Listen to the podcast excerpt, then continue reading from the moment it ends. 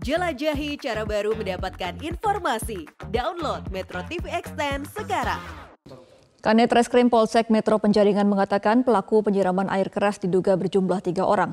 Hingga saat ini baru tiga korban yang melapor ke polisi untuk membuat laporan. Polisi masih mendalami profil pelaku, apakah pelaku merupakan orang dewasa atau pelajar sekolah lain. Korban ini naik di belakang truk fuso.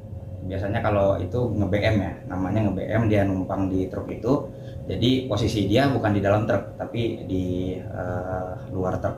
Makanya kena air itu pengakuan korban dia dilempar menggunakan sepeda motor atau lagi orang pejalan bang? Untuk korban sampai sekarang belum diperiksa karena masih uh, dirawat di rumah sakit. Jadi yang sudah kita periksa saksi-saksi yang ada di sekitar kejadian, mereka yang melihat kejadian tersebut uh, mulai dari awal uh, korban naik terfuso sampai ke para pelaku itu menyiramkan air keras dengan cara uh, menyiramkan lewat aqua.